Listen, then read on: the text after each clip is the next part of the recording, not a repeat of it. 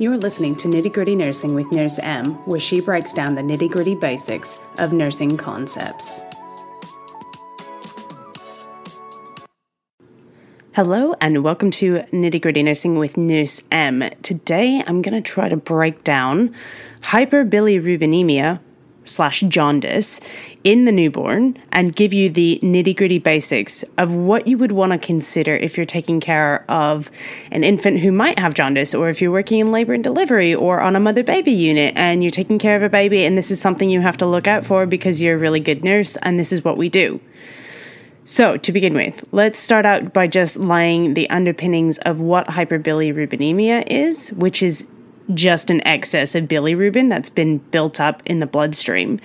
And jaundice is a co- is common in newborn babies because babies have a really high number of red blood cells in their blood which are broken down and replaced quite frequently. And the problem with this is that um, the reason why we get the excess of bilirubin is due to a few different reasons. One, it can be due to an increased bilirubin production because there's that breakdown of the red blood cells. And the other reason is a, from a decreased conjugation of the red blood cells because the liver function, the, their livers are kind of immature. They're brand new newborns. It's not like the liver has had time to get become an expert at filtration. So because they have premature livers, they cannot break it down or these infants are not eating frequently enough and you know they are not if you're not eating you're not pooping which means you're not excreting so when an infant gets jaundice, they get jaundice because the yellowing results from that buildup of bilirubin, which is just the byproduct of old red blood cells in the system. And now there's one of two kind of approaches of jaundice that your nursing school is likely going to want you to know. And it's either going to be physiologic jaundice versus pathologic jaundice. And pathologic jaundice is the one I'm going to start out with first. And pathologic, if you just think about the root of that word, it's pathology. And this is jaundice that is present at birth or within the first 24 hours of life. And what that basically means is when the infant is born, they're either yellow on birth or in the first 24 hours, they start to develop that jaundice color and you start to notice it within the first day of life. And it usually means that there's some sort of hepatic malfunction or early hemolysis of red blood cells Either way, it needs immediate reporting to the provider and diagnostic testing because the infant is not going to get better just with the normal approach that we would take with physiologic jaundice. And physiologic, if you think about the root of that, is just like the physiology of it all, okay? Physiologic jaundice we classify as normal jaundice of the newborn. And this is that yellowing tinting that is going to appear after 24 hours in full term newborns or after the first 48 hours in a premature newborn. Okay, so if you've got pathologic jaundice, there's a pathology happening, something, there's some sort of hepatic malfunction, and you see it at birth or within the first 24. Physiologic, or the physiology of the jaundice, right, is that it would occur after 24 hours. And there's quite a few risk factors in newborns that predispose them to to the development of jaundice. Some of those risk factors are going to be prematurity. If an infant is premature, they have a really immature liver, which is not going to be the best at filtering out that bilirubin. They have a higher likelihood of having jaundice if an infant has excessive bruising at birth, that basically just means that there's an excess of free red blood cells that are breaking down, and the body then has to filter that out.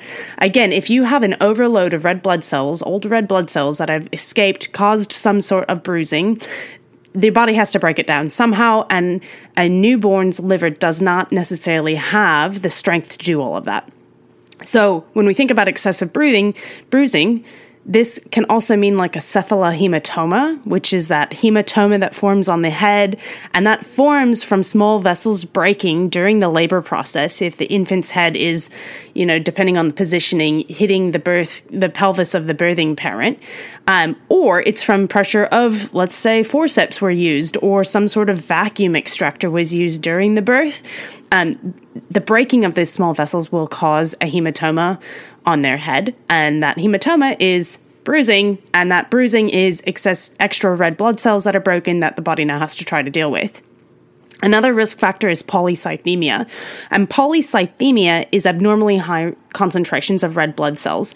And often in the newborn, this results from post maturity, or if the birth parent had diabetes, or if there was a twin to twin transfusion, or if in utero the fetus just had really low blood oxygen levels at any point, the body is then going to compensate with increasing the red blood cell count to be able to transport more potential oxygen. Well, by doing that, we now have more red blood cells that are going to fall apart, and then we have to dispose of them. Then the other two cases that are risk factors are going to be hemolytic disease of the newborn. That's the RH and ABO incompatibility. And then infants of Asian descent have a higher likelihood of developing physiologic jaundice because research has shown that they inherently have higher bilirubin levels at birth than their Caucasian counterparts. Now, it's the if you if we were to look at it from um, this sort of spectrum, infants of Asian descent are going to have a higher likelihood of developing physiologic jaundice, followed by Native Americans, then Caucasians, then African Americans. And also, if the birth parent has type O blood or negative type blood, those infants also have a higher risk of developing jaundice. So, basically, what does this mean? What this means is if an infant develops jaundice, now, again, pathologic jaundice is present at birth or within the first 24 hours, results from hepatic malfunction. Figure out what the problem is and address it in order to remedy the issue. Physiologic jaundice is going to occur after 24 hours in a full term full term newborn or after 48 hours in a premature newborn. And basically, if we develop this jaundice and we catch it what we'll see is these infants that have increased drowsiness. And because they get this increase in drowsiness, because they have the buildup of the bilirubin that they can't get rid of, think about your liver failure patients who develop terrible jaundice, right? They have way too much going on, but they often get confused or drowsy. Then these infants, because of the drowsiness, are also going to be poor feeders. And that's a problem because if you are now, if an infant is now a poor feeder, we're going to have problems with their, them managing their glucose. Enter in evil triangle of transition, airway glucose thermoregulation. There's a whole, I have a whole podcast on the triangle of transition for newborns go and listen to that because jaundice plays a role into that. Because if an infant de- develops physiologic jaundice and it's not caught, they will become drowsy, they will stop or have poor feeding, and then they will enter into the evil triangle of transition. So, how do we treat this and how are we going to respond? Well, the biggest thing and the one most frequently associated with jaundice is phototherapy, is the blue or the green light. And what that basically does is it converts the unconjugated bilirubin to conjugated bilirubin, which can then be excreted in bowel movements. Now, if an infant is going to have this done, they need to be have um, eye little eye protect, protection because the blue green light can damage those eyes. The other big thing that as nurses we need to do is increase their fluid intake. Increase the fluid intake. And fluid in a newborn is going to be feedings, whether that's formula, you know, or breast milk. So they really need, we need to increase the fluid intake because the more they eat, the more these babies are going to poop and the more they're going to excrete, excrete the conjugated bilirubin that we've converted from the phototherapy. Sometimes, if we're going to do it this approach, sometimes these babies will also need IV fluid because there will be a, an insensible water loss from the pho- phototherapy itself. So if you think about like if you go out and you are sitting in the sun on a beach, you sweat quite a bit.